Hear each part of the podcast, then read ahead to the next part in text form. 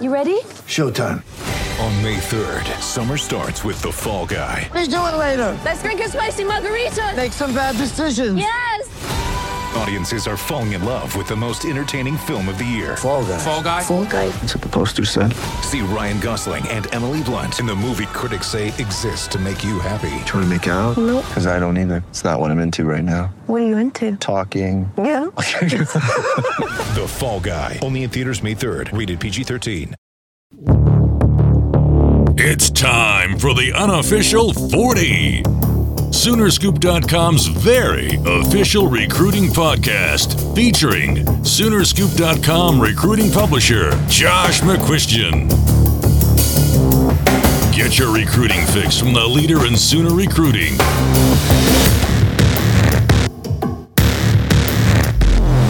It's the unofficial 40 with your hosts, Soonerscoop.com publishers Carrie Murdoch and Josh McCuistion. All right, welcome in, everybody. It is another episode of the unofficial 40 here at Soonerscoop.com. And uh, we joined by uh, the whole crew once again. And Josh McCuistion is joining us from his home base. Josh, how you doing? I'm doing great, guys. It's uh, it's NFL Combine time, so this is pretty much my Christmas. You get to judge whether or not anybody knows what they're talking about, basically. I got to think that's more what it is for you Yes, than it is actual players and who looks good now. You just want to judge people yeah. who evaluate. I'm here to cast people. judgment on everybody and their evaluations. Exactly. Uh, Eddie Radosevich is here. I don't have any uh, bone to pick with him this week. Uh, any new truther theories come out for you this week, Eddie? Uh, yeah, absolutely. I did you guys? I did see. Did you guys get my uh, my direct message? Eddie Radosevich. I sent that the guys Stevie uh, Wonder is going to uh, unleash some information on the world about his sight. unbelievable. He, who Do you drops know how it? vindicating that will be the day that he admits that he's been able to see this entire time? It, I mean, I guess it'd kind of be like if they got your order right at a restaurant. It will it will feel really really good. I mean, I don't know that you've really been, you haven't been like picketing or anything. no, but I How mean, much I've, energy have you really expended uh, trying to just convince the world that he can see? just here and there, but I mean it it will feel good the day that uh, that we it comes out that he's been lying this entire time. Uh, Eddie also very excited because uh, David Ross is a new member of the Dancing with the Stars cast. Yeah, I didn't see that one coming, but uh, it's just another uh, championship to win. Will you really Come on, we know what Eddie's one? really excited about, and it's more of hate, Eddie's hateful side. Let, let's just be. Let's get this out there. On what? I'm intrigued. Oh, oh, come on, Eddie. He's down. He's down for a month, Oh, Oh. Kevin Durant. and I know Yeah. you wanted more, but I know you're not displeased. It wasn't. Yeah, I wanted more. I definitely like going to bed on uh, Tuesday or Wednesday night. It was like it's finally happened. I went to bed. Marc Stein had just reported that they were going to sign Matt Barnes. It was looking like it was going to be a year long thing, and it was kind of set up for failure. Uh, to wake up and, and realize that it's only going to be a couple months, but or I mean a month, a couple weeks. Well, they'll reevaluate after four weeks. that's the that's the thing. that doesn't mean he's going to play exactly. after four weeks. I, I just hope that. And then yesterday I saw that he uh, landed in Oakland and was being uh, Heli- helicopters flying above. what a wuss! What a wuss! Hopefully, hopefully the uh, hopefully the rehab has a couple setbacks, and uh, we look at a, a year from now that he's still trying to get back. Tonight is the night I really hate about the NBA. Sorry, I had checked my email. Tonight's the night I really hate about the NBA. Nine thirty tip off. West Coast uh, TNT national game. Good God. That game will be over at eleven fifty. Hopefully. Probably. Hopefully, yeah. If it could be over by midnight, I could live with that. Yeah, sometimes those games go really long. Just know that if overtime happens, I'll have to buy a new TV tomorrow, probably. uh, Joe Duvall is here as well. Joe, very excited because uh, camp season is getting ready to start. Uh, he's going to have. Did you go to Pro Day last year, Joe? Uh, no, I didn't go last year. I went the year before for uh, for uh, Sooner Vision. My Okay. duties over there. Yeah. So Joe will be uh, taking in OU's Pro Day, which is getting ready to come up uh, on Wednesday. As you're listening to this podcast, Pro Day is like it's it's the most overhyped kind of fun day Yeah. that they have out there. Like it it it it kind there's parts of it that suck, but there's also parts of it that are really really cool to say. Yeah, I was there, and this is what happened. Sam Bradford's pro day was the best pro day Pretty that's cool. ever been. Pretty cool. That was like the first time too that it was like they set up. Remember how they set it up to where is like you could not get close on the field. It was like that was the Had the first barriers, year. yeah. the barriers and everything like that. That had everybody gushing afterwards. I don't think I ever remember scouts coming out of a, a pro day workout more uh, congratulatory about a guy just saying, "Okay, well this is this guy's a number one pick. We got it after this." And I, and it's, it's starting to. If you think about it, it's it's almost crazy because he's just throwing against air. You're just watching a guy throw to a guy against air. So it, it, it is kind of that fun aspect of people make these huge decisions sometimes on these things and. I think you get cool stories that come out of this too. I remember the Malcolm Kelly kind of had the controversy right about Mm-hmm. the pro day about he, he complained about the turf or something like that. Oh, that was awesome. so I, I think there's always some kind No, of he kind was of mad drama. because he wanted to run it on the Mosier indoor surface, and then they switched it and made it on the the Everest indoor, which is slower.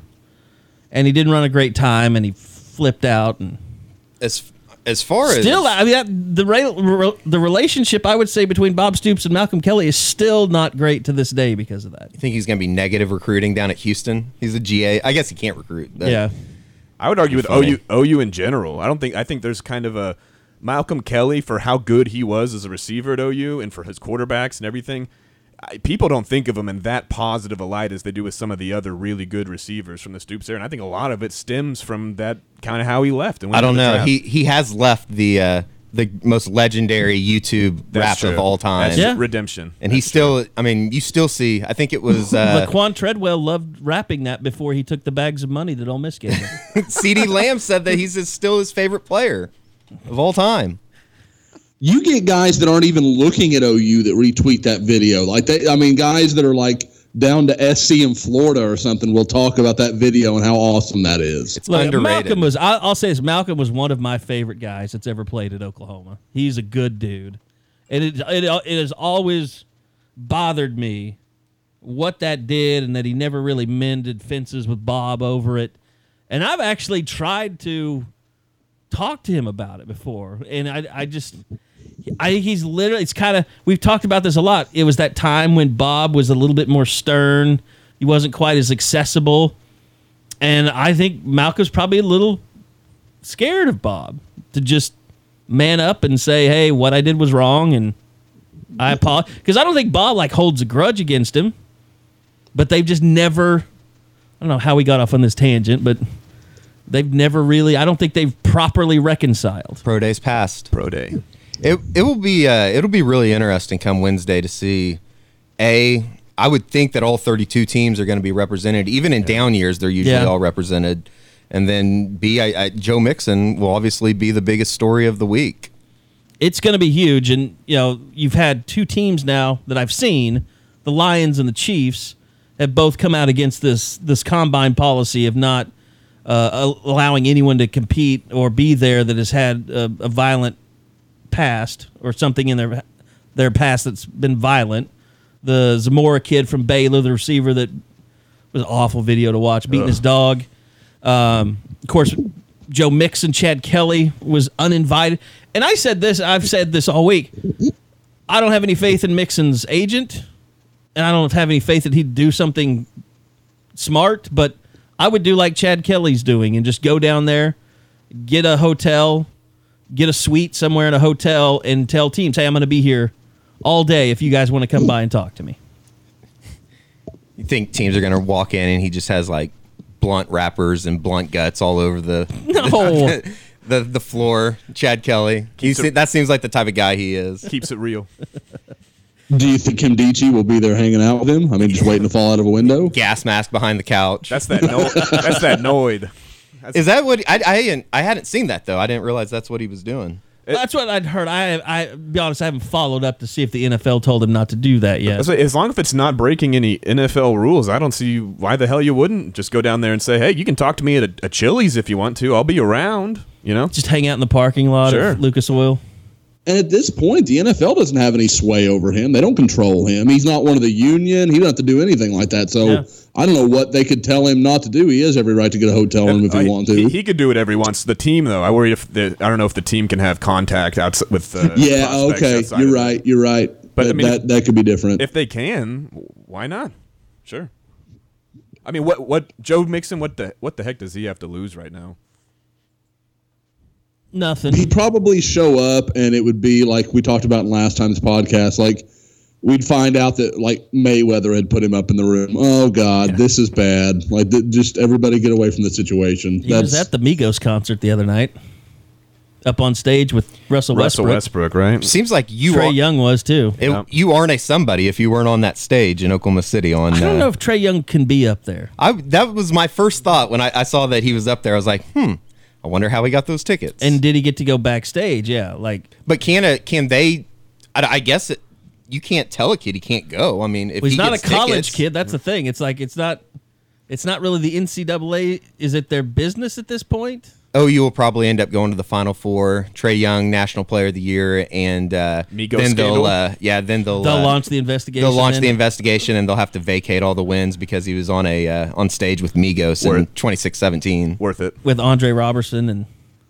was Andre Roberson, Russell Westbrook, and I think Jerami Grant were Trey, up there. Yeah, Grant. Trae Young deserves to be on that stage over Andre Roberson. I would say. I'll- Come maybe- on, dude. Andre Roberson has not missed a All right, three okay. since the All Star break. He's hit 13 Undefeated. of his last 14 all right, shots. How about not deserve? I'll, Trae Young's the second most popular basketball player in the state of Oklahoma right now. no? Who do you got? Westbrook, He's not. You can't, Collison. you can't put him over any Thunder players.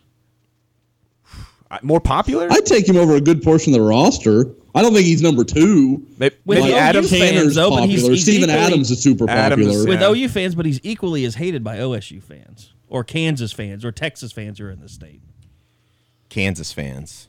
I guess it would mean like, I do you mean popular or well known? I I would say uh, po- po- popular because it gets Look, them he excited is about not basketball. more popular than Steven Adams. Yeah, He's not. yeah, That's that- fair. I couldn't go Okay. there. All right. Yeah, because your average average basketball fan, they probably all recognize every Thunder player. Yeah. And they If for love no him. other reason than Steven Adams is seven foot tall, like people are like, you're gonna know who that is. I guarantee a lot of people that consider themselves basketball fans could walk past Trae Young and not know who he was. I think a lot of people are Hmm. smart too to say, and even Victor Oladipo. I mean, hell, he does commercials. It's so weird that Bob Mills Come to my sleep him up, center. like- I am Victor Oladipo.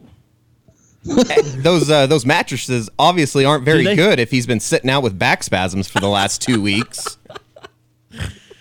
Taking a shot at Bob Mills there. There goes our podcast sponsorship from That's Bob all right. Mills. That's all right. We're Mathis Brothers people, anyways. Oh my Yeah, I'm god. not a Bob Mills guy. I'm not taking the Bob Mills money. Bob- I, I've tried to shop in there too many Bob, times. no, it's an awful Bob, place. my bar stools are right over there from Bob Mills, custom made. So suck it. Any Eddie. furniture store. Bob is Mills, just- you can be our podcast. I went Nightmare. to I went to a high school party one time and got kicked out of Rip Mathis' house, and uh, that was when one, one of my buddies had a minivan at the time, and we parked in the driveway, and to leave we went straight over the uh, front lawn in the in the Astrovan.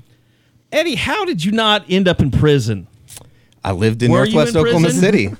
Never been arrested. Just the lawlessness that you were involved in growing up. It was yeah, it was actually like we joke about it sometimes how bad we were in high school and how like when say that we were drinking in a parking lot, the cops would come. They'd be like, "Where do you guys go to school? PC North." Like, all right, you guys just keep it calm over here. Don't do anything stupid. And then they just drive off. Your cops are different than Norman cops. my buddy, one of the biggest fall down drunks I've ever known, and guy I don't really see anymore. And he's from uh, from a family whose name I'm going to leave out of this conversation, but is well known. We'll put it that way. Um, we were going to the state fair one year, and he is driving, and he is he's been drinking. I'm not going to even try to sugarcoat it or make it better. We are flying through the parking lot at the state fair. One of the horse cops comes up, stops him, and they're like, son, and he starts talking. He's like, sir, I haven't been drinking. I go to SNU. That was his rationale, and the cop took it completely. Wow. He was like, okay, son, go park. There's no way on earth if that cop tests him for a second that he passes. Like, it's, I, I've never heard of that excuse getting away from anybody until just now, but that works for my friend too. Well, talking about uh, being in trouble with the cops, It's a white Nice privilege. segue. White, we, we white do privilege. our we do our podcast last week, Friday, right? We did it on Friday last week. Yeah. That very next morning, 12 hours. wake up to the news. The first tweet I saw about it, I I had not woken up, or I'd just woken up. It was like ten thirty when it came out. About I think, and uh, it was a Barrett Sallee, Saleh. I don't know how to say his name. Guy that Bleacher Report fired, uh, or like uh, that's a bad way, but um, so he got wind that Baker Mayfield had been arrested in Arkansas, and I was just like, yeah, I could see that. Like, I it, it's like when was in Arkansas, did something stupid, got arrested. I got to see the details. Like, I want to see the details before I really jump to any conclusions. So you know, we put it on the board, whatever, and then they start coming out, and you see everything, and you're like, okay, well, he ran from a cop. Oh, the cop tackled him. He resisted, you know, the handcuffs and all that stuff. And but the, I mean, it's, it was very shocking, and I think everybody was very shocked. But it didn't take me long to really come back to because everybody was so panicked about it. Like Dean Blevins put some tweet that I actually quote tweeted, and I still feel fine that I did it, even though if, I don't care if he hates me. Um, but you know the whole thing about oh this has ruined Baker Mayfield. He's never going to win the Heisman, and OU's doomed, and all this. It was such a massive overreaction, and yet at the same time, you're like Baker, you're a dumbass for doing it. I'm not surprised that it happened, but come on, this is public intoxication. It's like I feel like the older I get, the dumber society gets because I know how this stuff is handled everywhere. I've seen it for almost 20 years now. And it's like it's public intoxication. And I know Eddie you were you were right there with me. I mean like the news crews dispatching to Arkansas and that for Channel 5 to send a news crew to Fayetteville, Arkansas to cover that is amazing considering they can't send a news crew to Norman to cover a goddamn football game. I mean, it's it's unbelievable. I, it, it, blows my mind, but as as a whole, it was it was bad timing. I mean, obviously bad timing. My biggest deal is is There's the people that time. no, it's it's not. And my biggest thing was it, it, it makes Bob Stoops look bad. The national media are going to take their shots at Bob Stoops. Yeah. Even though I don't see how he's in control of what all 80, 110 of his players do every weekend. I mean, that he obviously your best player. yeah, it, it was more of a. It was more of a. Uh, I guess a, a. Just a bad representation of the program. It's a more black than a- eye. yeah, I think the facts of this thing matter, and I, that this is why I don't think it's that big a deal. There was a bar fight that, from the reports from the officer, looks like Baker Mayfield was not involved in, was a bystander. Cop shows up to deal with the bar fight. Right? By the way, uh, we I mean the whole video thing. How much did that add to the I know, the insanity body of slam it? I mean, that of a chubby Baker Mayfield. Some kid steals a guy's tweet. The kid that's from Arkansas wasn't even there. Sends it out to ESPN, Bleacher, everybody that would listen. He tried to send it to him and saying, "This is Baker Mayfield getting body slammed," and none of that was true. But it caused such an uproar. Yeah. Nope. What happened was he wasn't in the fight. The police officer shows up to break up the other fight. Baker Mayfield's extremely drunk from the report, which is what kind of what happens at a bar when you're Baker Mayfield, I assume. And th- the cop ends up tackling the bystander and arresting him. So I, I don't know. There are drunk idiots everywhere that are going to get arrested for public intox, and I think we've all been in situations if you drink and go out where you you it probably could have happened to you too. The, the big thing is to me, there's no violence in there. He didn't fight back. He didn't he didn't fight anybody else. He didn't push the cop. The resisting things was him clenching his arms and running away. That's not good. That's immature. But when you're idiotic. Yeah. when you're really drunk, you do stupid, immature things. And I mean, that's no excuse, but it's just that's why he got arrested for public intox. It, keep it in perspective and remember what the, the actual crime, quote unquote, was. There's a lot of dumb there. I mean, being Baker Mayfield and going to Arkansas to Fayetteville Mm-hmm. to party out in the public, that's a bad idea. Dixon and Street's a good Fayetteville time. is amazing. Yeah, Dixon Street's a good time.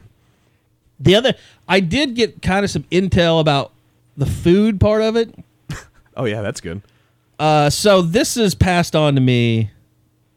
I think it's pretty pretty solid information.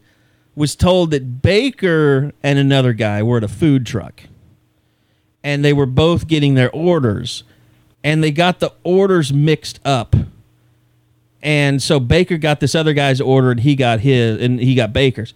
And so as they were walking away, they realized it, and probably being as drunk as they were, they both fell down and like so the food they fa- like Baker fell down into his food, opening it up to see, like being all surprised, like this isn't what I, uh, and then he fell, and so the other guy fell too, and it broke his glasses, and so Baker's like, dude, I'll pay for your food. I'm sorry, because like I guess Baker knocked him over when he was falling down, and uh, so then he was like, dude, I'll pay for your glasses. The guy was like, I, you're not, I don't care about you know the food is like or he didn't say I'll pay for your glasses. He said I'll pay for your food. I'll get you new food. The guy was like, I want new glasses. Like he was mad about his glasses, and uh, so they kind of got into it over that or something. And then so I think that's who he was yelling at, like when the cop was standing there, because he was like, I'm going to tell the cops, or, you know, or something like that. Mhm. And, uh, so I think that's where like the cursing and the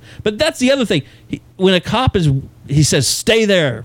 I'm going to interview next, and you're yelling profanities. I mean, that's that's a bad night. That's probably the fifth or sixth clue that you're maybe blackout and probably need to go home. Right. Yeah. And you're in Arkansas. That it, it was just a the whole thing is just it, it basically reminded me of every Friday and Saturday night of my college career.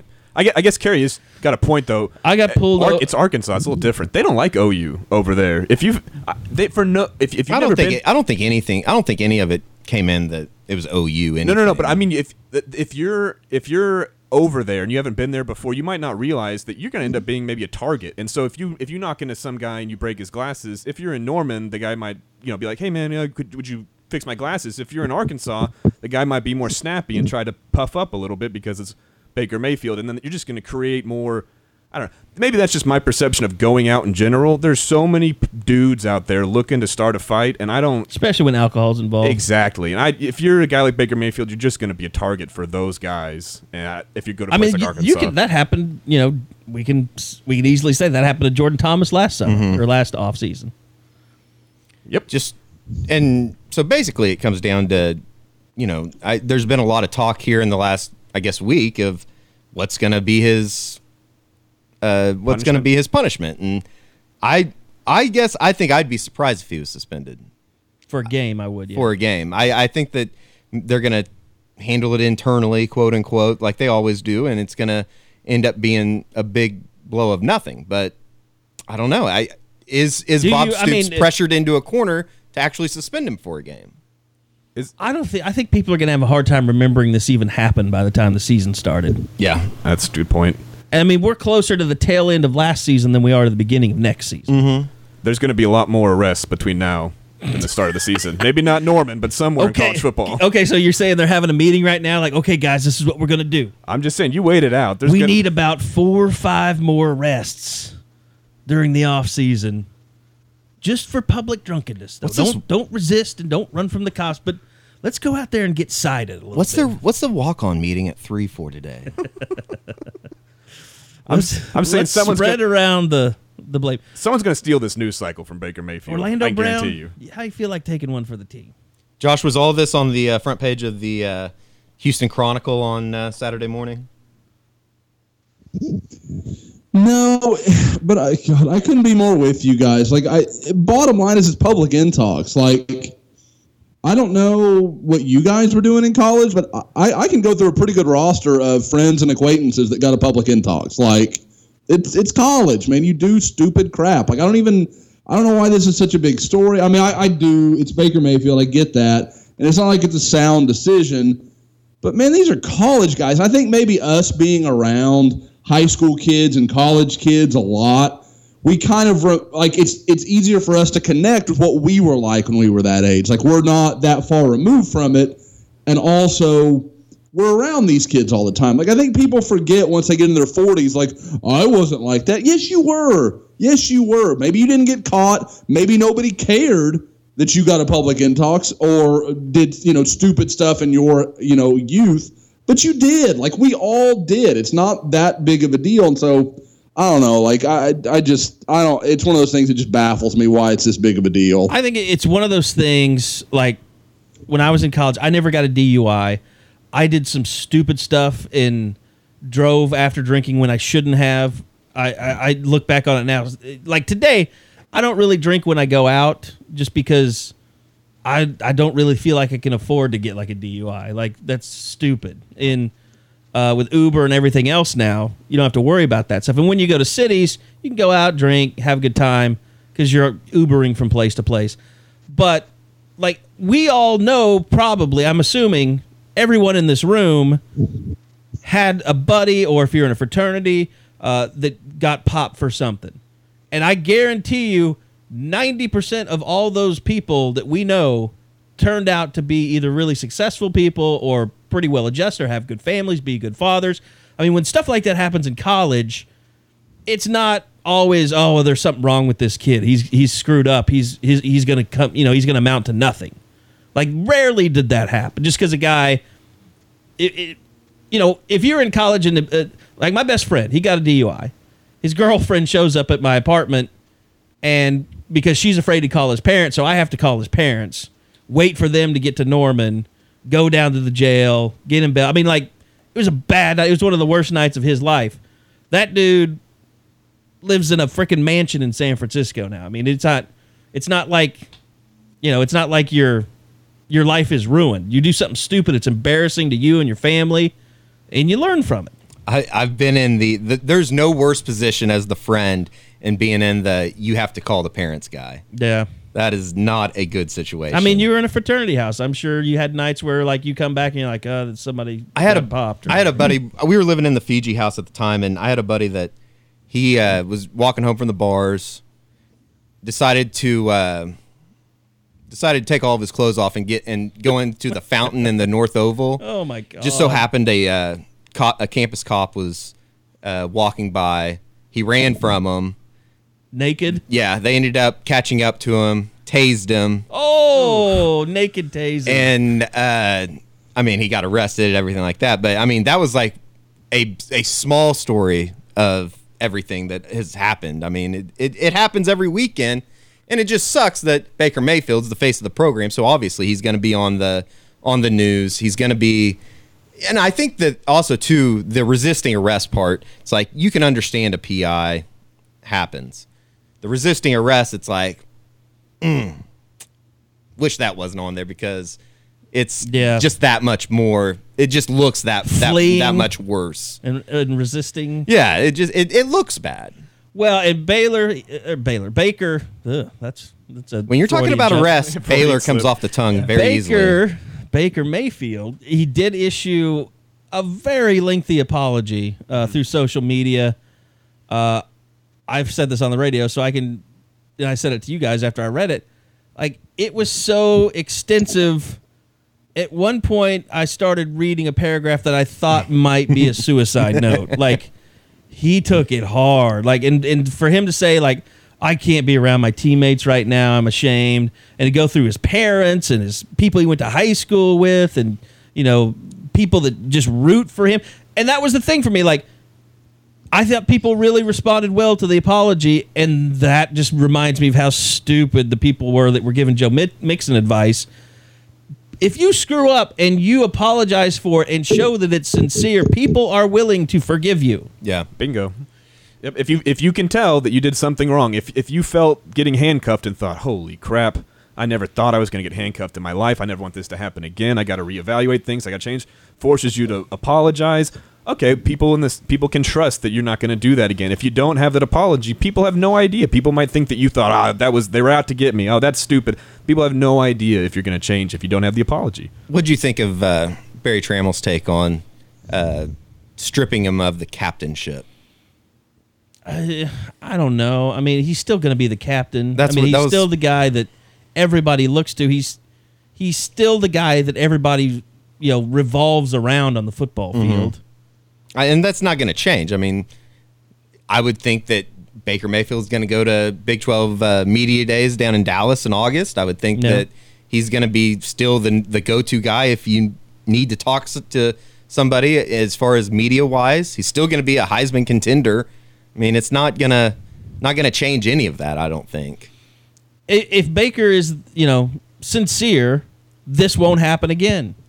If it, he might be sincere and have it happen again, but no one's going to believe that you're anything. It- they're going to start using the phrase Johnny Manziel if you get Yeah. into any more trouble going into next season because that's the risk you take when you are that uh, animated on a football field or any sport. I think that's a great point, Kerry, because uh, this one maybe isn't so bad, but all, but what it does do is it makes the second one, if there is ever a second incident, really bad. Now, now his his one chance, his oh well, that just happened, he made a mistake, is over. It goes from making a mistake to having a problem if it happens exactly again. bingo. So th- he now he's you know on thin ice. You know, th- there's just nothing he can do wrong. He can't get arrested again, or otherwise people are going to start to build a perception of him if they haven't already.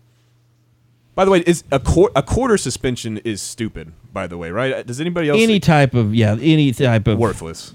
quarter or half is dumb. I mean, th- look, let's face it. We've seen it. I think it was Jarvis Baxter last year. He was clearly like suspended for like a a, a play or something, right? Or Yeah, he came in Or a- the a first series. series. Yeah. he came in in the first series. It was like the second play of this first series. yeah, and then he scored a touchdown, which was amazing for a guy that was suspended. yeah. So I knew That'll that sh- was coming. That'll show him. Just oh, I make forgot that there was a a report that he'd been suspended before that.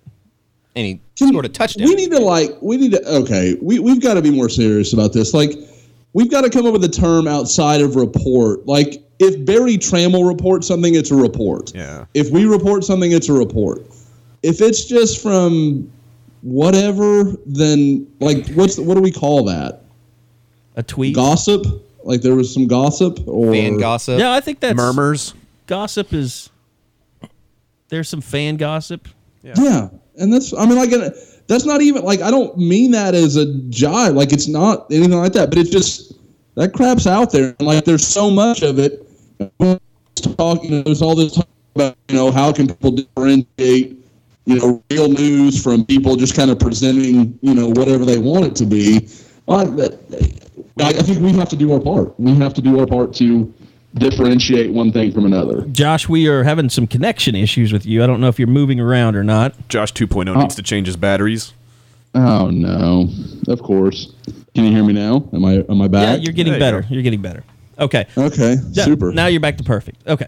Uh, yeah, I mean, it is one of those things, though. It's kind of like, you know, I see all this stuff with with Trump, and I hate. I'm not trying to go politics, but it's like you don't lump BuzzFeed in with NBC News. It's like you just don't. And I, I'm sure that they've got well paid politically, but it's just like you have to know your sources, and it just seems like nobody cares anymore. You have to build a reputation. You have to earn credibility, and you know that. I think I've The had, problem is people want information regardless if it's credible or not. 100%. It's hard to fight it. But ho- the hope is, in the long run, that the credible voices stand out. That ultimately people will. well, rea- they will because the Yeah. the fan people that don't get paid to do it will eventually go away. and people will stop listening to them. You know, if, if they don't trust, if you they can't trust your information, then what's the point? You know, because everybody's going to have information immediately as soon as information drops. News OK's retweeting it, Tulsa World's retweeting. Everybody across the country will retweet any big news. It's not about who's first. You know, people are going to come back to whoever's credible. I think I've given this soapbox spiel on here a couple times. No, you need to be first, Joe. You specifically. That's all. That's that's a new request.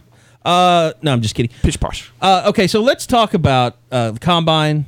We kind of glossed over it a little bit. Pro day coming. I was kind of pulling up the senior list. I was thinking to myself, like, okay, so the only guys invited to the. By the way, I just saw a picture of Charles Walker. I almost forgot what he looked like. It's been so long. Uh, Charles Walker, if you can call him an Oklahoma player, uh, Dede Westbrook, and Samaje Perine. Of course, Joe Mixon can't be there. Uh, but there are other guys that I think are possibilities on this roster that could land an NFL team. I mean, I'm not. It's. I guess it says a lot to me that Jordan Evans wasn't invited. I don't know why. You know, you wouldn't at least take a look at him.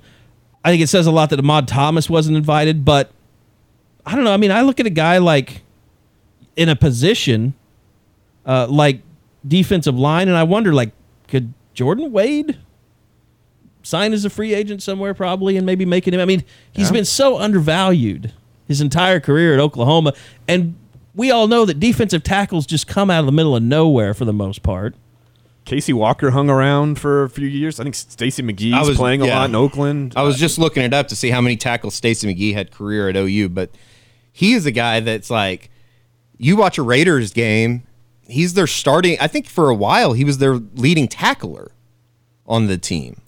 I mean, he, he he's a guy that has developed into a very nice or I guess a very, he's developed himself for a very nice career. in You go NFL. back a few years, someone like uh, Remi Ayodele wasn't, you know, he didn't do a whole lot at OU, and then he had a great career with the Saints as a undrafted free agent. Yeah. Uh, uh, Jordan Jordan Wade, people forget how good he was in high school. People that people like thought he was one of the kind of more transcendent, just as a as a football player in the field kind of players in that area when he and P.L. Lindley came out. I, I mean, to me, really, like Matt Romar kind of stands out as somebody that could be really under the radar that could end up having an NFL career. Uh, but Josh, I mean, I don't know what do you think about Jordan Wade or, or maybe even like an Austin Roberts could surprise us a little bit and land got somewhere. the frame. Austin Roberts is kind of like a uh, Devante Bond type guy. Just didn't really did he. I guess the Bond did a lot more. Bond at was a lot better, yeah. I, I'm a big Jordan Wade fan, and the game I always go back to that I, I don't think it ever is going to get the notoriety it deserves. But Alabama as a redshirt freshman Yeah. had played very little that year, or you know, off and on had played through that year, and then plays every snap against probably the best offensive lineman, uh, offensive line in college football that year, and played pretty well. You know, he was serviceable, and I that's one of those things that I just I'll never. I don't know. I, just, I feel like the- he's one of those guys. he completely that just never got the- his due for whatever reason. And he just completely disappeared the next year, which I th- always thought was strange. Like they just Yeah. didn't play him. I, I, I, I don't know. I, I, Kerry. I mean, and you probably could speak to it better than I did.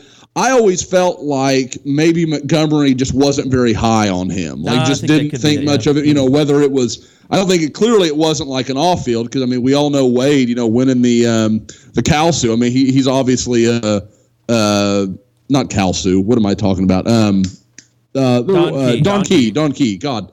Um, but yeah, so I mean, you know, you have that. So I mean, clearly it wasn't a off-field issue, but it just seemed like Montgomery was never that sold on him. And then once Reynolds shows up, and then Thibodeaux this year, it seemed like he was seen as a lot more of a instead of just hey, give Matt Romar a blow, but really was a guy that could they, they felt like could make plays for him.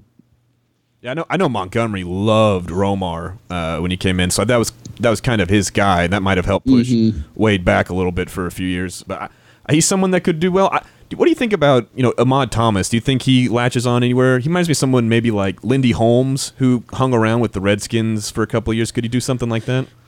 I, I think he's got to have a really good 40 time for that to happen. I mean, he's got to be a 4 4 type guy, and I think he's probably more like a 4 6. Yeah, I boy, I it, and That's- that's Might, again, be, might even be 4 That's 7. still faster than Lendy Holmes. What did he, he ran like a four eight or something, didn't he? yeah. Holmes was not a flyer. Um, But Holmes had this great tape. Of, I mean, like, remember how much Lendy Holmes would chase guys down? It was fastest guy- unbelievable. Fastest guy in pads compared to his forty time I've ever seen. That that discrepancy never made. I remember he had a play at A and M one year where he literally ran. I think it might have been Christine Michael. Like he ran him down from like forty yards away. I think that 08 year they gave up like three kickoff returns for touchdowns. They were terrible, and I think they would have given up five or six if it wasn't for Lendy Holmes running down people. I think he ran down Gilliard once, and Gilliard I think also had another return in that game for a touchdown. he was like the anti Trey Franks. That's that's a great way to put it. yeah, the guy that can run on track but not in football pads. Exactly. Exactly. Uh, no, you know, I, I'm not a big. I, I think we all know I'm not a big buyer on Thomas. I never really have been. Um, and a part of it too is not his fault. Like he's a big kind of you know in the box safety is where to me he's always seemed like would be his best role, or at least how people are going to want to package him. And he, you know he's that's not really what they're looking for in the NFL. They want a guy who can roam and play space, at the very least covering the flats. And I think if you look back over the last two years, when Ahmad Thomas has had trouble, it's usually been when he was in coverage. The, the safety you speak of, speaking of OU guys in the draft and stuff, that sounds a lot like what you're describing. Is Tony Jefferson, who I, I just thought of it. He's he's going to get paid this offseason, uh, former OU safety who went through this process, left early, went undrafted, and now he's had, he had I think his career year, his best year with the Cardinals last year. and he's looking like somebody who's going to get paid. And he, he kind of fits that description you're talking about, Josh. Somebody who can kind of play all over, up and in the box. And does OU have someone like that on their roster right now? Would the closest person be? Would it be Stephen Parker? Would it be Will Sunderland? Parker's probably the best comp to Tony Jefferson just because he kind of like Tony has that natural playmaking ability, is not going to test off the charts. I think people always want to make Stephen a, a more freaky athlete than he is. Stevens, what makes him special is between his ears. Like Steven sees and reads and reacts very quickly, just like Tony. Steven, but I bet, I bet when he runs, I bet he'll run low four sixes. I think Steven's a smoother athlete than Tony Jefferson was. yeah, I think, there's probably think- truth in that. I yeah. think you undersell him a little bit with his athleticism because just as a playmaker, I mean, even when that secondary was bad early in the year, he was the only mm-hmm. guy making plays. Mm-hmm. yeah. Tony Tony was a little more violent though, I'd say, than Steven. Tony could lay a lick on. Tony was a playmaker too, though. I mean, he was a ball hawk. Had- I think he had Yep. three interceptions in the That Ball State game. yeah. And then he had two against Texas, maybe the next week. Yeah, him not getting drafted was one of the most bizarre things that I've witnessed with an OU player in the draft. It will. I don't yeah, get it It at will all. go down as the biggest head scratcher for sure.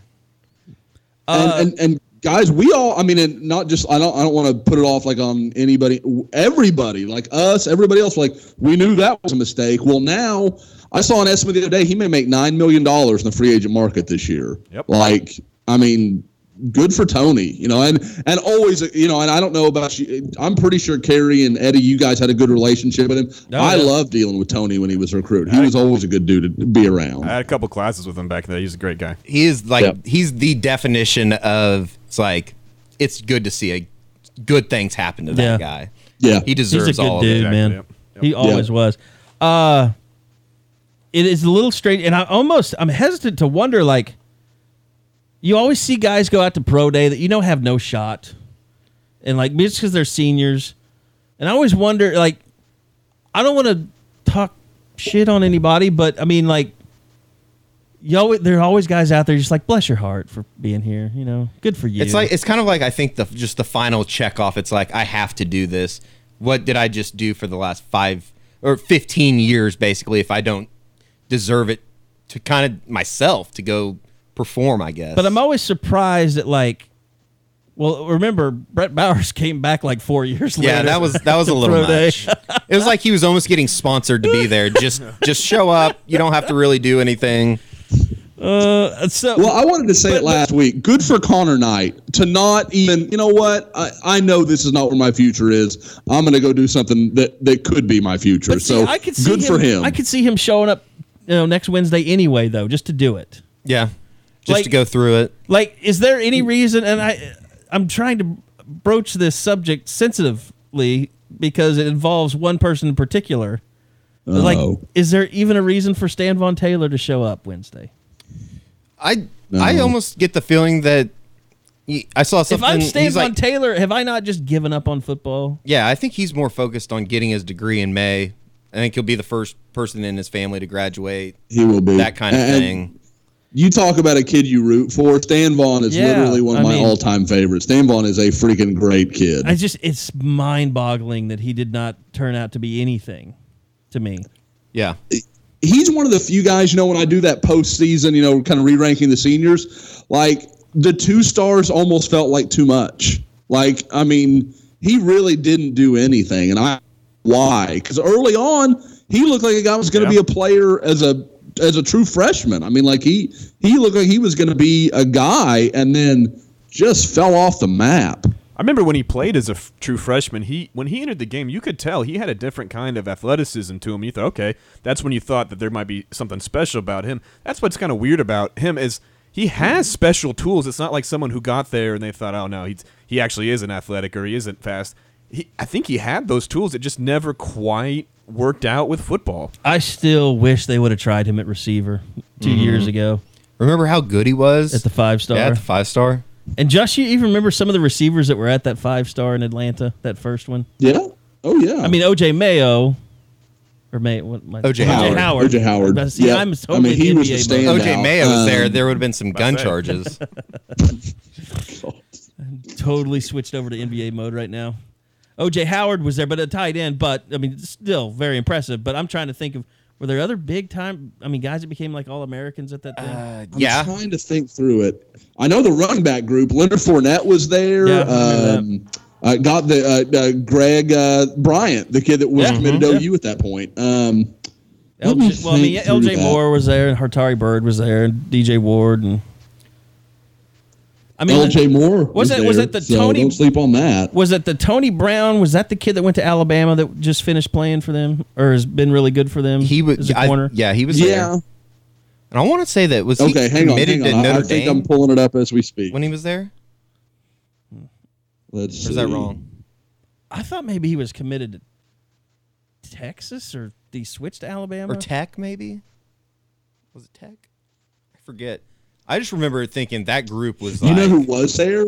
Laquon Treadwell was there. oh, that's, That's right, right. Yeah. But uh, the only reason I was saying that is because I mean, yeah, Laquon Treadwell was there. Stanvon Taylor was literally one of the top five receivers at that camp. And he was there just that we brought him in and, and put him on offense because they, like we said, there were so many defensive guys that we listed off. Was it Max Browne, the quarterback, there too, along with uh, Tyrone Swoopes? Was Tyrone Swoopes there? Yeah, Tyrone Swoopes was in Atlanta. Yeah, because he was on my flight back to uh, Dallas. I remember that. Do you know the kid I know was there was um old guy that was at Tennessee. Uh, Josh Dobbs was there because he came in as a late fill for somebody and wasn't that well known at that point. Hmm. Interesting. So, so I mean, yeah, I mean, Stanvon has had crazy career. I mean, of disappointment, I guess you could say. About probably, I mean, to be, but to be in state and to stay in school the entire time, and like you said, work towards his degree. That's that's about all you can really ask for from a kid if he doesn't make it on the field. So he's done he's done a good job with it.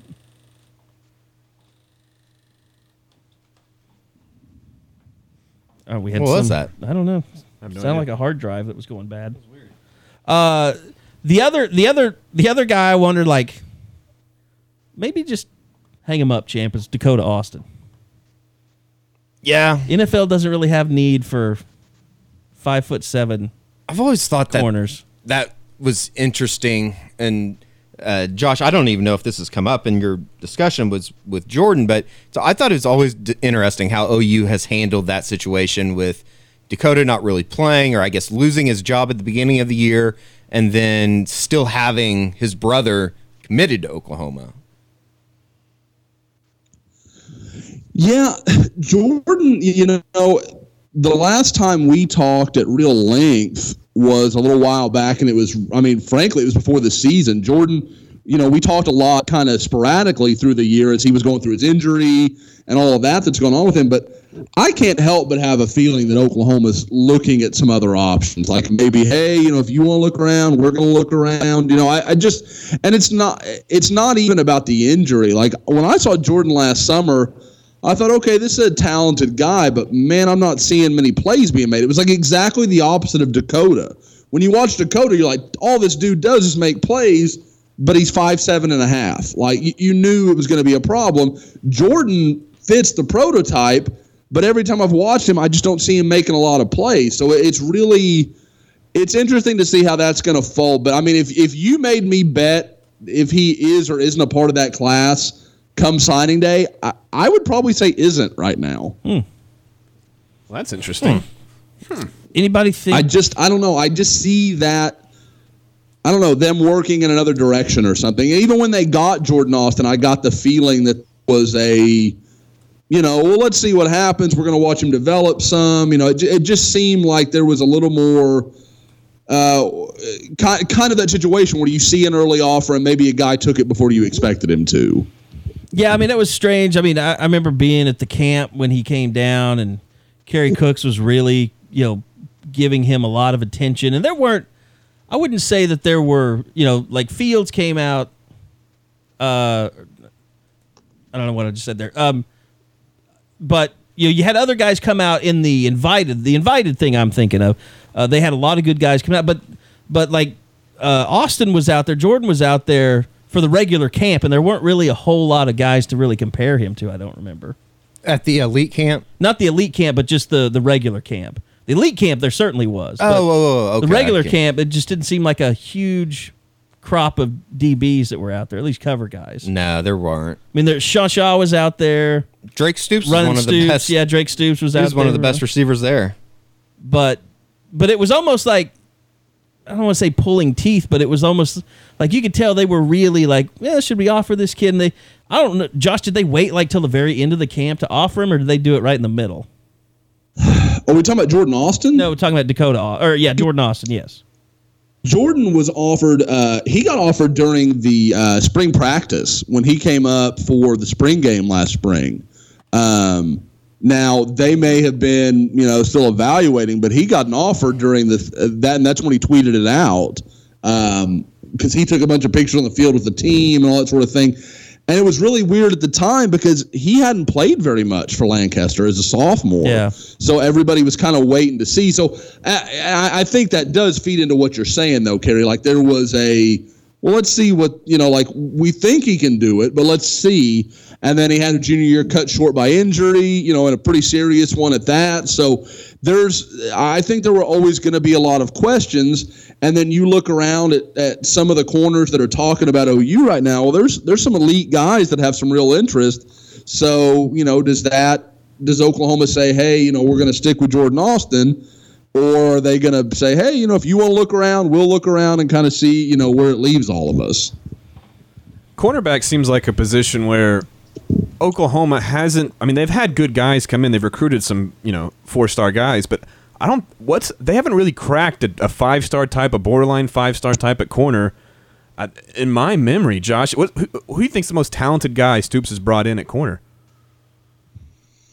Since are you talking about Mike or Yeah, re- Bob or recent just- recent recent memory. Like I'm trying to think of guys that they've went out and like top tier, highly thought of. I mean, and Bonasaur was a 150 guy, like a top 100 ish. Yeah. Mm-hmm, trying to think of who they've had.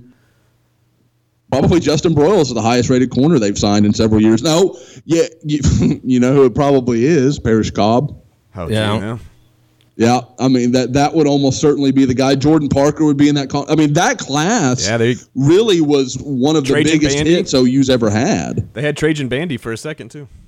Mm hmm. Mm hmm He'd have been another one. Yep. Um, but I mean, like you know, you look at it this year. I mean, there there are a lot of guys that seem really interested. I like the Starlin Baldwin kid uh, that they offered here recently. But the reality is, Starlin Baldwin's a three star kid from Houston. I mean, he's not what you're talking about. And as you look through some of the more elite guys, I think they've got a good shot with Jalen Green, uh, a kid from Houston. Uh, the one that's interesting to me and is you know kind of in that elite level you're talking about is Brendan Radley Hiles, uh, the IMG corner that is literally one of TJ Pledger's best friends. Now, the other side of that uh, of that group of friends is Brian Hightower, who committed to Miami last night. So uh, I don't know how much that's going to mean, but I do get the impression that that OU thinks they can get a visit, probably from Hightower and Radley Hiles both, if for no other reason than his friendship, their friendship with um, uh, TJ Pledger.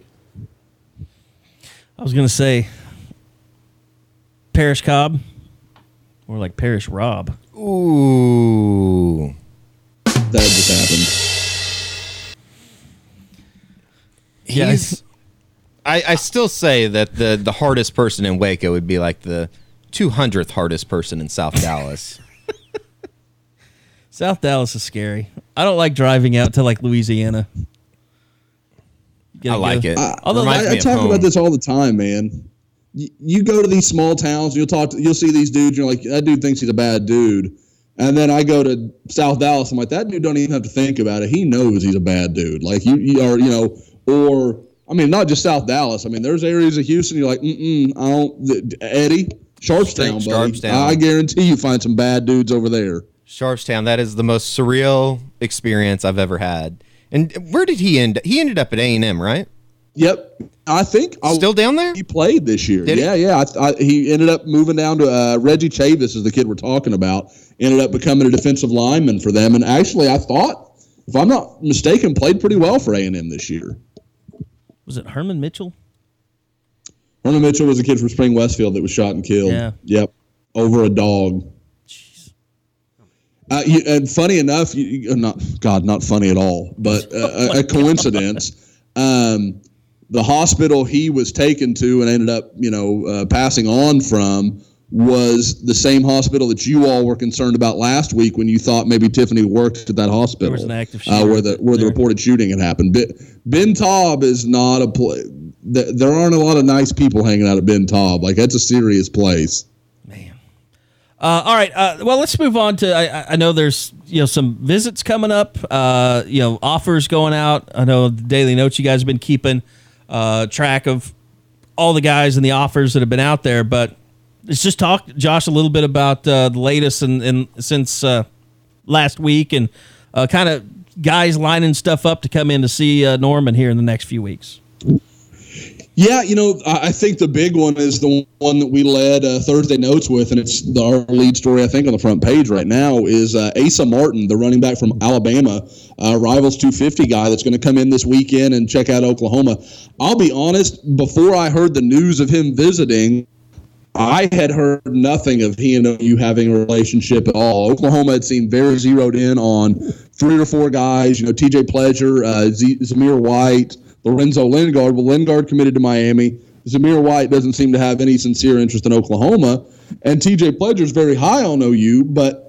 I think there's a question for OU if they want one or two running backs, and this guy could be, you know, one of the others. Uh, Keaontay Ingram from Carthage being another possibility.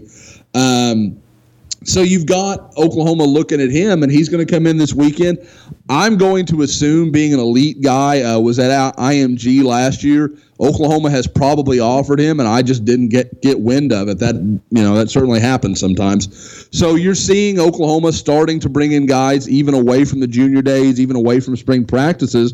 But really, I don't think you'll see a lot of activity as far as visits. You know, except for guys that probably this is the only time they can make it. You know, if, if OU's like, well, we got to get you in at some point, then they'll bring these guys in. But for the most part, other than local and regional guys, I think they'll wait for the spring game uh, where I expect to see Cam Rising. Uh, TJ Pledger should be coming to Oklahoma at some point at the end of this month. The last time we spoke, which was about a week or so ago, uh, he wasn't sure on the timeline.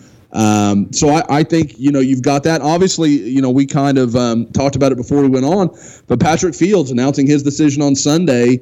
Uh, announced the top three of OU, TCU, and Texas. Uh, what was that? Monday or Tuesday?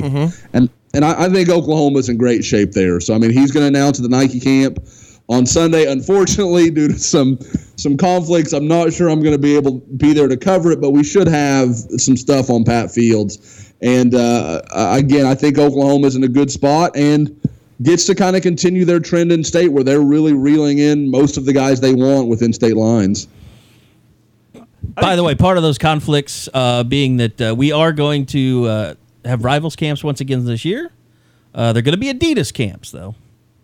I'm sh- I don't think Nike cares for that much. Three stripe life. Uh, three stripe life, three stripe camps. Uh, we got Dallas. We're gonna we're all gonna go down to Dallas. We're gonna go to St. Louis as well. Uh, so a lot of that stuff coming up, and of course, you know we blow that stuff out each and every year. St. Louis one's going to be really busy this year. It's going to kind of be like the unexpectedly Kansas City was for us a year ago. Now I've seen, I have seen, uh, you know, OU kind of pumping their uh, their camps this year. I I need to double check into this, but I, I mean, there people are still going to have satellite camps, aren't they, Josh, this year? Or is that still to be determined? They should. I, I, think I think every I, what I think is happening is everyone's working under the idea that it's going to be allowed in some capacity. I don't think anybody's doing the Michigan thing and planning 30 or 40 of them, but I think they're expecting at least, you know, if you keep it under 6 or 7, you should be safe. And OU, I think, I mean, they still kept it to what, like four last year or three even? Yeah, they usually do 3. They'll do Dallas, uh, uh, two in Dallas and one in Houston. It's usually been their their method. And then they kind of were doing that one in Tyler a little bit, I think. Yeah, that's right. They did have kind of a, a- an affiliation with. Uh, it was one of those deals where there was a bunch of schools involved with a couple of them. You're right. Josh, I'm interested in thinking about the IMG stuff. That they're getting TJ Pledger. They're interested there in the, his teammates. Is there a different kind of animal for OU? Because we're talking about how they run these camps and they're looking for you know these satellite camps in Texas and Houston. Is, is is going to Florida to a place like IMG that's basically you know a a, a minor league. It's it's it's a it's a JUCO. Uh, is that a different animal for OU? Are they going to be able to kind of tackle that beast, or uh, is is this something that they're going to have to be able to kind of change their culture to, to recruit a place like that? I think they're equipped to handle it. I really do. And I, I, think IMG is very interesting for Oklahoma and Florida because you're getting, it's kind of like um, AAU in basketball. When you get these kids, they've already moved away from home. You don't have to convince them, hey, come to Oklahoma. Like, if they can convince a kid at IMG that they're the best situation for them, they've got a really good chance to get them because, like I said, those kids have already moved away from home. They've kind of, you know, I, I guess you'd say peeled that band aid away, and they don't have to have that anxiety of, well, what's it going to be like when I get away from mom and dad and everybody else? They know. So if again, Oklahoma doesn't have to fight the in-state schools of wherever they're from.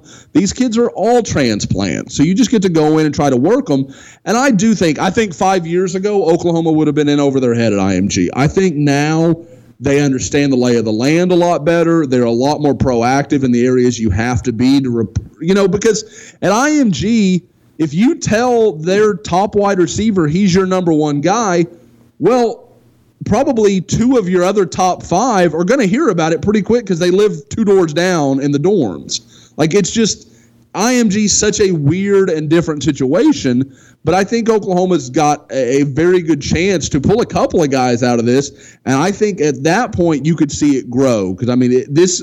It feels like there's a lot of connection in this IMG group this year. And, you know, if Oklahoma could go and get TJ Pledger, maybe get Curtis Dunlap, well, then Ruben Unuj's in play. Um, I, I, I, mentioned Brendan Radley Hiles, Brian Hightower, Joshua Moore, the Texas transplant, who had a lot of interest in OU even before he got to IMG. So I mean, there's there's a lot of things that could get really interesting, but you need to get those first few guys to kind of make it, you know, okay, IMG guys can go to OU and it's cool and it's fine. Yeah, I think that's that's probably part of the bigger, uh, you know perception that OU is is building now with facilities that we talked about a lot last week, uh, but just you know being around the fringe of that college football playoff discussion. I mean, finishing as high as they did, yet. now they got two years in a row. Uh, they you know I think recruits can now look at Oklahoma uh, and probably need to get kids to visit to confirm it for some, but that Oklahoma is now one of back among the giants of college football in one of the destination places where you can go from Florida or California or uh, Illinois or wherever. Yeah, that, that stuff's cyclical. You know, every now and then, every time there's these offers that kids can kind of puff their chest out about. I remember for a stretch it was you know like Miami was a big offer, USC, and Oklahoma I think has worked themselves into an offer where no matter where a kid is, they want to boast that Oklahoma offer because it gives them some credence and you know, an, another big year from Baker Mayfield helps. Another, you know, year uh, around the college football player for making it helps. Uh, you know, Samaje Perine, Dede Westbrook, those guys doing well in the NFL would help. Because um, I, I, think that's also another part of it. I think Oklahoma's uh, basically since Adrian Peterson entered the league has had an uptick in the amount of NFL guys they're not only putting in, but guys that are being faces in the league uh, that guys know uh, across the country. You know, Gerald McCoy, guys like that. So I think it's all kind of part of the greater plan that Oklahoma's been going towards of being a, I don't know, for lack of a better word, an it school in the country. I think they are right now. I think they're one of those schools.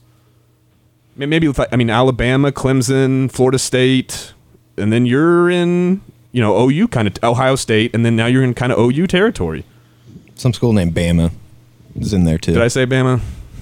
I don't know. I think aren't they not in the NFL right now? They're on a different level for sure. Just hired Chris Weinke to be a, uh, consultant. Took him from IMG. I got the feeling that he is landing in Alabama because other people kind of felt he was incompetent. Really? Well, he, I just knew he was at IMG for a while. I guess he was their assistant coach or some kind of assistant. He was in the NFL not too long ago. I think he was with the Rams. Was he? I think the Rams. Oh yeah, he was. He was. He worked with Sam for a year, I think. Yeah. It, it's always been weird for, to me too that IMG's head coach is a guy that absolutely bombed at Tulsa Union.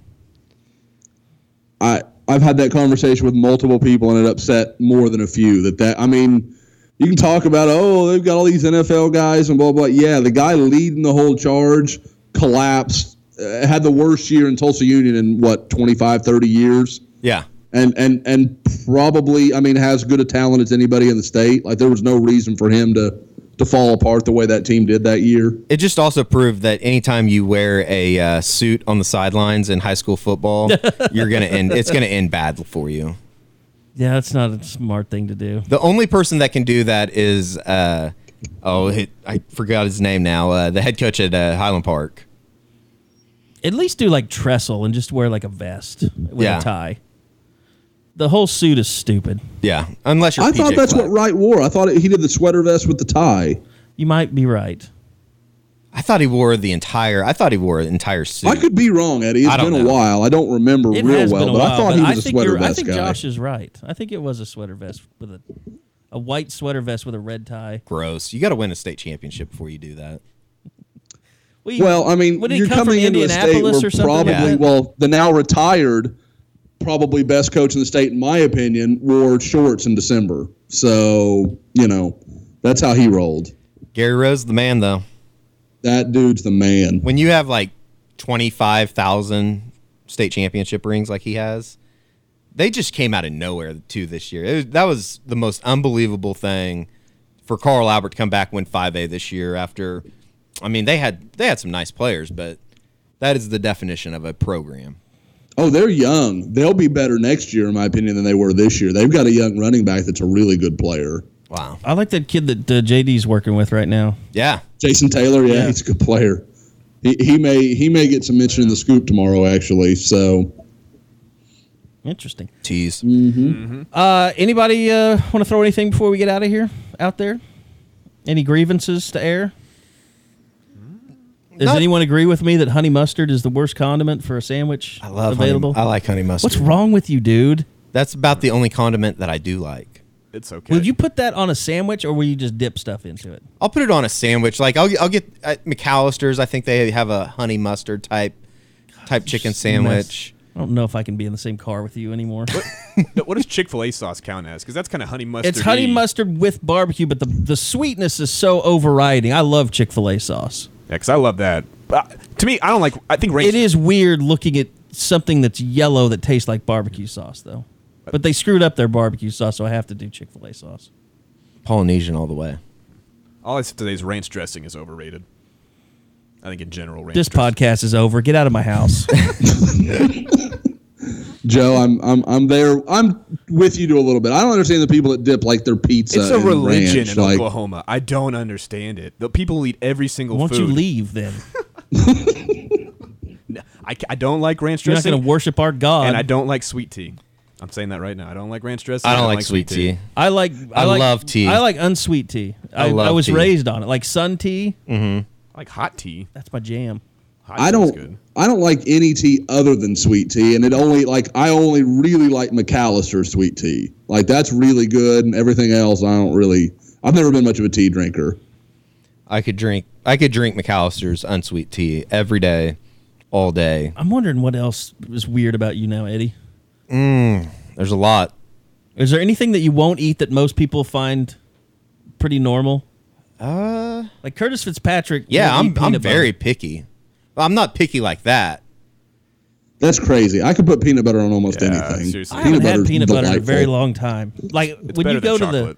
when you go to the 7-Elevens around here now, now they have like peanut butter and jelly sandwiches. I always want to get one of those just to eat it. Oh, that's see that that kind of goes against my number one rule. You don't eat it. So I can't eat at 7-Eleven. Like their food. It's getting better. Is it? Mm-hmm. I had a chicken salad sandwich from a gas station once. That sounds like I do that all the die. time. I do that all the time. I asked the guy even. I said, "All right, I'm I'm starving, and I want like an actual food. I want something I can pick up and grab and eat, not just M and M's. Anything on this rack where all the sandwiches were, any of this kind of good?" And he says, ah, "Chicken sandwich isn't bad." Which I probably should have taken right then. Is okay. Well, it's all bad. That's a hell of a sales pitch. I mean, I'm not going to be eating sushi from a gas station, but I love a good, you know, like the OnCue. Their sandwiches are, are delightful. See, that's a diff. That's that's a step up in in uh, in my my gas station hierarchy. Like, We don't have QuikTrips in Oklahoma City. yeah, so- that's true. Buck Bucky's down here makes a truly fine sandwich. Like I've got no problem going there. Like there are days where I'm like, I want that sandwich. I'm going to go to Bucky's and get A little, and it's just like deli meat and cheese. Like nothing special about it, but Going- it is really good. Hey, guess what, Love's? If you want to sponsor our podcast, we will never talk about any of these uh, Yeah. establishments again. Get on that gay I've always been a Love's guy, I do, anyways. I do like Love's actually. Yeah. I used to like it when Love's had their own sandwich shop, like before they started putting Subways in there. By the way, did you see don't- the report that they found that Subway has less than fifty percent of chicken in their chicken? Oh, imagine that. I heard a story once that makes sense. I walked into a Subway once and I literally overheard the coworker saying, oh, "Yeah, I'm going to get the roast beef. We don't have any other thing that's real meat here." And so then they turned to me and said, "Okay, what do you want?" I said, I have. Take the roast beef, I turkey is guess. real. I'll take the roast This is this is a fact. I haven't eaten at a Subway since Jared was arrested. Fact. I don't think I have either. It just every time I go there now, it's like, eh. That's crazy. I was thinking about. I haven't gone there either. I was thinking Their about hitting cookies, it their chocolate chip podcast. cookies are delightful, though. I Did you see the top fifty yes, list of I was uh, just ringer going to foods? say that is the worst list I've ever Wait, seen. what is what is it? Number one was waffle fries from Chick Chick Fil Fil A? A. It was the top fifty If uh, those- items from fast food restaurants. I have to eat the waffle fries before I get home because if they're not piping hot, those things are trash. Yeah, they'll turn rock hard. Well, for Whataburger to only have one thing and it was the honey butter chicken HBCB. biscuit Yeah, I know. at 39, that's just a slap in the face. And Shake Shack is not fast food. I, I could agree with that. Neither uh, In and Out is fast food. Chipotle is not fast food. I could agree And with that. there's no way that Chipotle tacos are better than the Qdoba. Uh, what are those knockout tacos or whatever Those they are call good. them? Those are fantastic. I fantastic. think I've had those. The nachos Oh. at Qdoba. I, I don't oh know. yeah, I have. You got to get the the, the They altitude. put the bacon in Yeah. it. the altitude. I don't of the think I've ever eaten at Qdoba. You, the, al- they get so high they pile that thing. Next time you're in Norman, we'll go to uh, Headington Hall. They have a Qdoba in the bottom. Yeah, we've had a Oh. scoop lunch there. We need to pass this part of the podcast around for uh, sponsors. I feel like Qdoba and Loves we're would love this. we're whores. We you know we're sluts. Love You want to sponsor us? We won't talk about anything but your restaurant loves or, and Fuzzy's. Great and places. or gas station. like I could wax poetic on Johnnie's for at least thirty minutes every podcast, so I'm I'm all good with that. we'll talk to Rick Haynes. We'll get we'll get some Johnnie's in here. Why don't you get on that then? We need to. I saw his Cox commercial the other day. I did too. Have they put in anything new at uh, where West left, where Nanas or Nonas used to be? No, I don't think so. I don't. I haven't seen anything yet on that. oh, that's not there anymore. West is still on uh, Western, but Okay. the, But they're- they, they, they- made a Bricktown location. yeah, and it was where Nona's is, like across the street from the ballpark, and it closed. I actually went to a wedding party there, and then like two weeks later, it they was need to make that into two restaurants. Yeah, it's, It's a big space. big. Space. It's a That big tells you how far out of the loop I am in Oklahoma City and the restaurants anymore. Like I, I didn't know anything other than Nona. I thought Nona's was still there. Yeah, So no. that that tells you how far behind I am. It's a big league city, evolving. It's crazy. Every time I come back, there's new some new restaurant. My buddy's like, "You got to try this place," and we have to go over there and eat. And it's there's some awesome new places, man. I wish it had been there when I was there. Revolve's breakfast pizza is fantastic. I've yet to be that gone there, but my parents like it. It's up by their very house good, yeah. on Memorial. breakfast pizza in general is awesome. Screen Door in Norman has really good breakfast pizza. Do they? I need to check that place Where's out. that at? I don't know where It's it's, at. it's where the chi- it's where the chili place, the new one that opened right on Main. Oh, okay, yeah. okay. I, I do. that you knew was doomed from the Oh, beginning. yeah, yeah, yeah, yeah. That's what that is like, now. No matter how much that that those chili conies were, or how good they were, I knew that place was going to fail because it was a massive, massive rest or Yeah. restaurant, and there was nobody in there ever. No. That's just a. It, it's one of those buildings that is like kind of been. It's been hexed. Anything that goes in there is bound to fail. Also, Nosh up in Moore is really good, I've heard. I've heard. and I've heard yeah, that the Ricky's uh, Mexican place up there, that same in that parking lot right by Whataburger, I've heard Yeah. that's really good. The Mexican and uh, the Mexican in Norman's kind of taken a downturn. The loss of Tulio's has really affected me deeply. Yeah, I mean, Tar- Tara's is still there. Uh, I'm not a huge Tara's fan. I like Mama Vecha. yeah, yeah. I will not go to Ted's unless it's the original Ted's. What, have you been to Los Dos? Los Dos Amigos? That new Puebla place is trash. Where's that at? I don't think I've been there. It's uh right by uh, the garage. It just opened. Oh, okay. On Main Street. I don't like it. So they're not going to be our next sponsor. Bison Witches. If you just stop putting honey mustard on your corned beef sandwiches, you could be our sponsor. The Bison Witch Bread Bowl used to be a pretty pretty. Oh, big I still deal. get it about once a week. Really? Mm-hmm. It's pretty good. I don't think I've ever been to Bison Witches. My God, you hippie. All right, that's going to do it for this podcast. I think we've uh, terrorized you enough with our thoughts on food. Uh, thanks to uh, all you guys. Once again, great, great, great job, great effort. Don't uh, Good job, good effort. Don't don't schedule or don't book your rooms yet in Omaha, but maybe Yeah. put it on the back. pretty good, huh? Put it on the back burner. Yeah. That's How's Kyler Murray looked out there? good. He's he's getting on base at a uh, at a pretty good rate, and it seems like anytime he gets on base, he automatically Josh is quit. He automatically is a, a guy that can become a uh, a base stealer. You And started talking baseball and Josh quit. I figured this would keep him around. He might want to keep him on his uh, keeper fantasy team. He's saying he lost us for some reason. I'm putting in air Interesting. quotes. Should we If get him you're- back on real quick? Just yeah, to- we can redial him up. I'll, I'll fill this time with uh, with OU baseball. Off to a uh, nine and one start, and uh, they've actually played pretty well. They're they're not they're not doing anything crazy. They're beating teams that they should. So I think that would probably be the biggest thing. But uh, they're hitting the ball well. Austin O'Brien's producing. Jack Flansburgh's producing. Everybody's producing offensively. They're the uh, I think they're number one in the conference right now with a 321 batting average. Even though again they're not playing teams that are just crazy good. So uh, it will be interesting. but- and uh, the internet just went out, so I was yeah, that's the problem. okay.